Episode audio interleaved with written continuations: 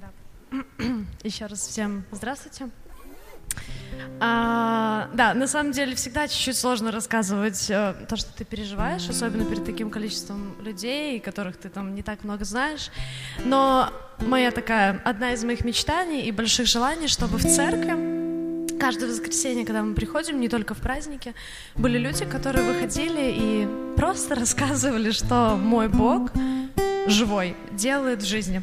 Ну вот, и я поняла, что для этого мне самой нужно это делать. Вот, поэтому, да, хочу с вами поделиться. Я постараюсь сделать это коротко. Рассказываю одну из последних историй, но для меня очень ярких. И я рассказывала тоже на нашем Новом году. Мы праздновали с молодежью в Риге. И на самом деле мне было очень сложно ее рассказывать. Я думаю, боже, как я буду рассказывать это на празднике? Но такое свидетельство и рассказать его на Новом году, ну как-то оно не сочетается. Но потом подошло где-то четыре человека, сказали, что ну, это было просто в их жизни, что они тоже похожее переживали.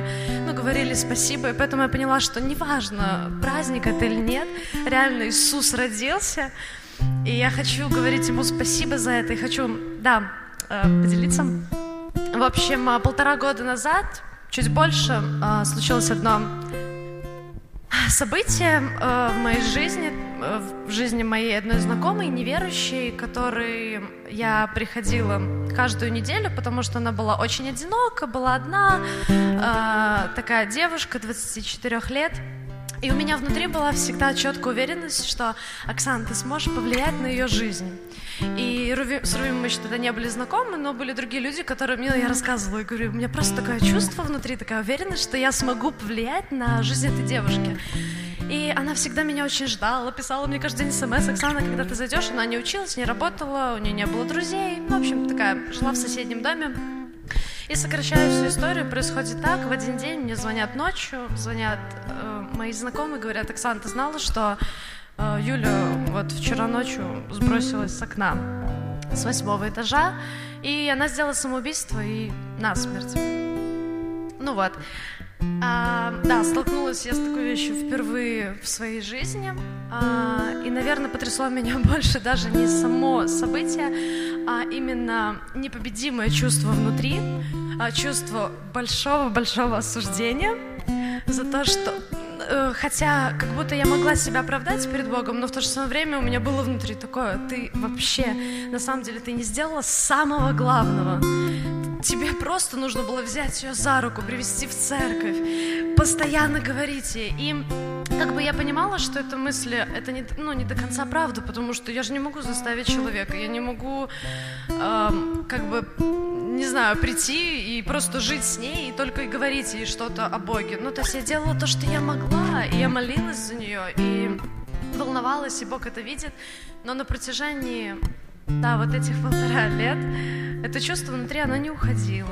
И на самом деле, да, я могу сказать смело, и Рувим уже подтвердить, потому что потом в моей жизни появился он, что не было ни одного дня, когда в моей голове не было мысли, что на самом деле ты, ну ты вообще не христианка. Ну, ты вообще, я стою в церкви, я прославляю Бога, я поднимаю руки, и у меня в голове, ну что ты вообще лицемеришь? Там вообще люди умирают, э, ты даже, ты пыталась говорить, тебя никто не слушал, ну посмотри.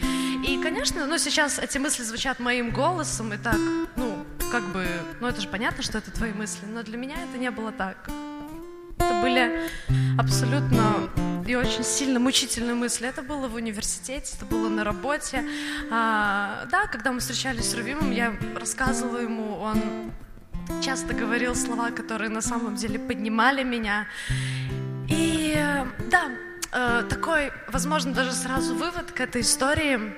Вообще, почему? Ну, конечно, у меня был вопрос, Бог, я, я вообще служу тебе, я хожу перед тобой, я рассказываю людям о тебе и хожу с мучением внутри, с тем, что меня мучают мысли о том, что я странный человек, лицемерка, и не могу стоять перед тобой. Ну, я еще веду фонд в своей церкви э, детишек, там группа из 25 человек, и каждый раз, когда я ехала на фонд, у меня были мысли, как ты можешь вообще что-то рассказывать, когда, ну посмотри, ты, у тебя вообще нет плода даже в жизни. Ну то есть мысли, как будто которые неправда, но в которые я верила.